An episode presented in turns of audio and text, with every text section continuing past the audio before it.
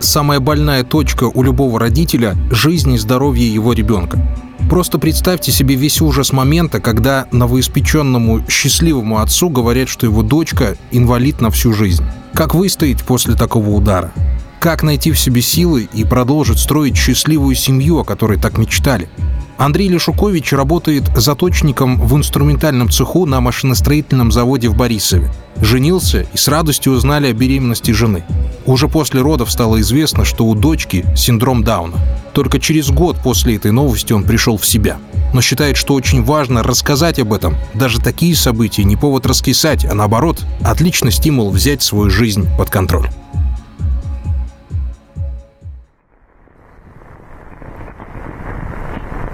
Может, кому-то станет легче от того, что я скажу. Кто-то поймет что-то для себя. Может быть, почувствует, что не все так плохо.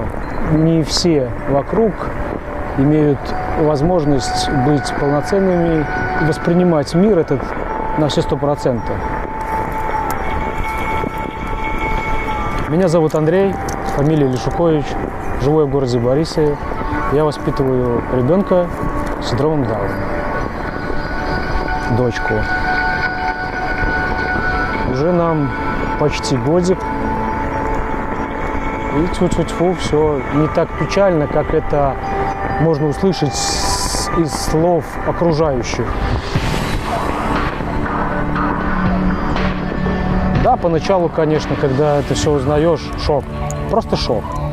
Ты не понимаешь, где, что, чего, как, почему именно ты вот с этим. Опять же, я не считаю, что моя дочка инвалид. Да, она особенная, она хорошо развивается, она улыбается, она смотришь, как, как вот она играет. От обычного ребенка, на мой взгляд, мало, очень мало чем отличается.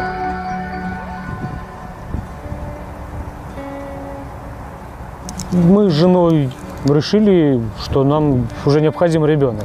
Забеременели, ну вот ждали, ждали, но есть такая процедура, как взятие околоплодных вод в Минске. Мы туда не поехали. А эта процедура выявляет на ранних стадиях именно э, вот, заболевание синдрома Дауна. Мы не поехали, потому что, ну, как-то там вот сама процедура взятия, она может нарушить вот, там все, что у женщины внутри, то есть и может получиться не очень хорошо. Ну, по УЗИ, по всему, все было всегда идеально. Жену мою Аня зовут. Когда положили на сохранение, она пошла на УЗИ, кабинет. Сижу, ее жду возле кабинета. Выходит жена, выходит врач. Говорит, папа, мы рожать. На месяц раньше. Она с Полиной, получается, на, на 8 месяцев родилась. Полина родилась. Потом деток вот маленьких, которые рождаются раньше времени, их направляют либо в секционку вот обычно, либо в Минск. Ну, на всякий случай, чтобы вот нас отправили в Минск. И уже там, в Минске, жена позвонила, вся в слезах. Она плакала очень. Ну и говорит, Андрей, почему именно у нас? Почему именно с нами вот такое? Ну, вот. И, ну, конечно, всячески пытаешься же ведь успокоить, все. шок, просто-напросто не испытывал такого шока никогда. То есть как так у меня ребенок с синдромом? Как так может вообще получиться?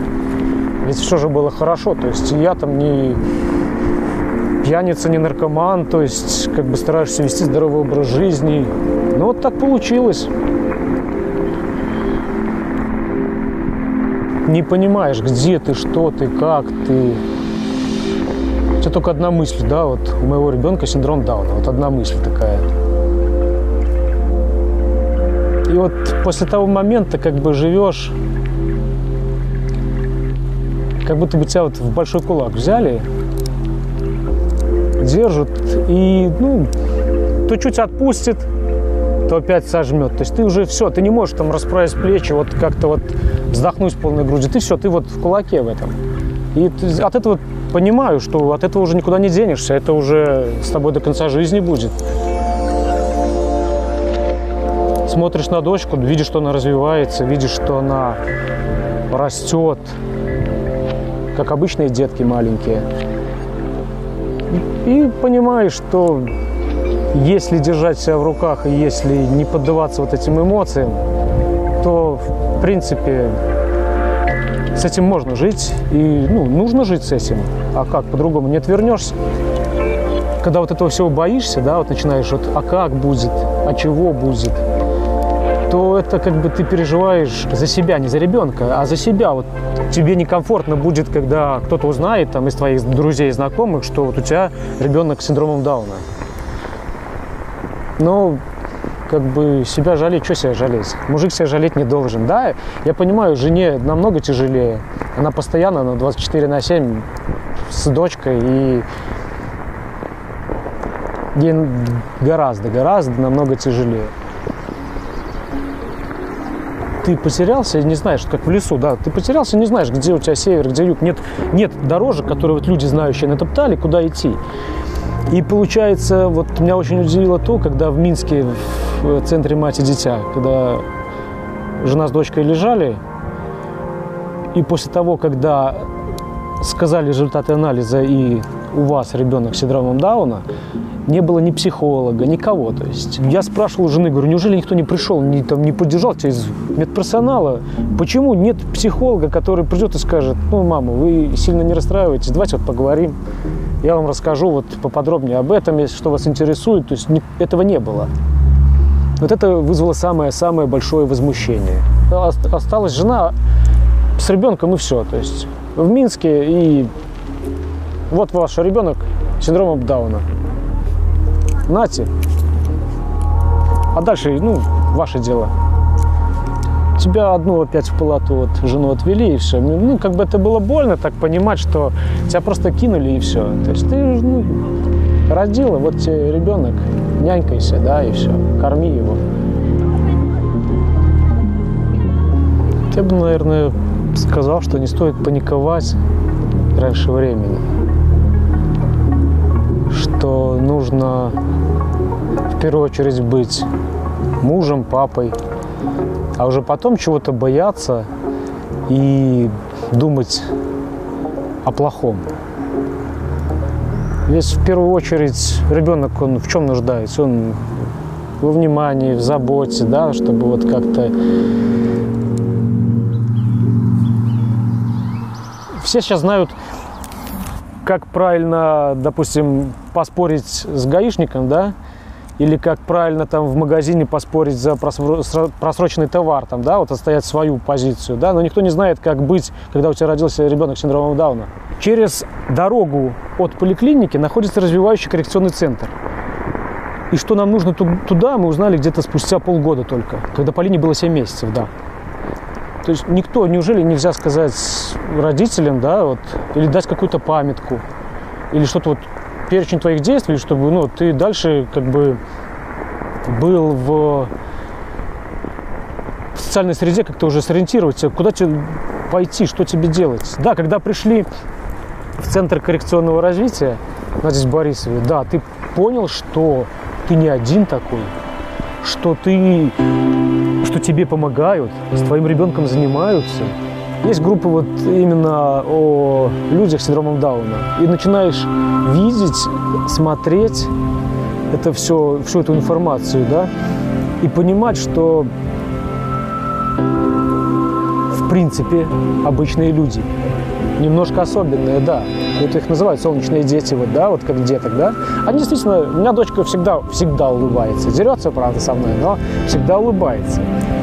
И то есть начинаешь... Вот я сегодня читал статью, да, мальчик, 8 лет, по-моему, или 9 ему. Он занял первое место в России, в городе Суворов вроде бы. По настольному теннису. Мальчик с синдромом Дауна занял первое место. Есть девочка в России, она инструктор по танцам. Она с синдромом Дауна. То есть, пожалуйста. Когда разговариваем о будущем и говорят, будем смотреть, как ребенок развивается, и тогда уже будем отправлять либо в обычный детский садик, либо в группу, где детки вот такие. То есть я считаю, что, вот опять же, они делят. Человек не может развиваться, да, если он с равными себе. Как говорят спортсмены, да, если ты хочешь победить в каком-то бою, то есть ты должен драться с тем, кто сильнее, чтобы ты приобретал какой-то навык, какую-то способность, как-то понимал дальше, к чему тебе двигаться. давно понял, что как бы загадывать что-то наперед – это ну, неблагодарное занятие. То есть оно не будет, все будет не так, как ты хочешь или как хотелось бы. Будущее, я, наверное, вижу так, что оно будет зависеть от меня, от жены. Загадывать будущее, там, что мой ребенок будет спортсменом, я не могу. Загадывать то, что мой ребенок будет там профессиональным водителем, допустим, я не могу. Юристом я не могу. Когда подрастет, будет видно, какие интересы у нее появятся, что ей будет нужно, что ей, что ей будет интересно, то и я и планирую развивать, ей давать как можно больше этого. В нашем обществе, наверное, всем тяжело. Ну, а Полине, возможно, будет чуть-чуть потяжелее, чем обычному человеку, я думаю. Я не могу себе позволить быть в глазах дочки слабым. То есть я не могу, ну как так? Если она увидит, что там, о, папа там нос повесил, мама нос повесила, так что тогда, что то это не жизнь. Жизнь одна, ее надо проживать так, чтобы, ну, с максимумом КПД, так сказать.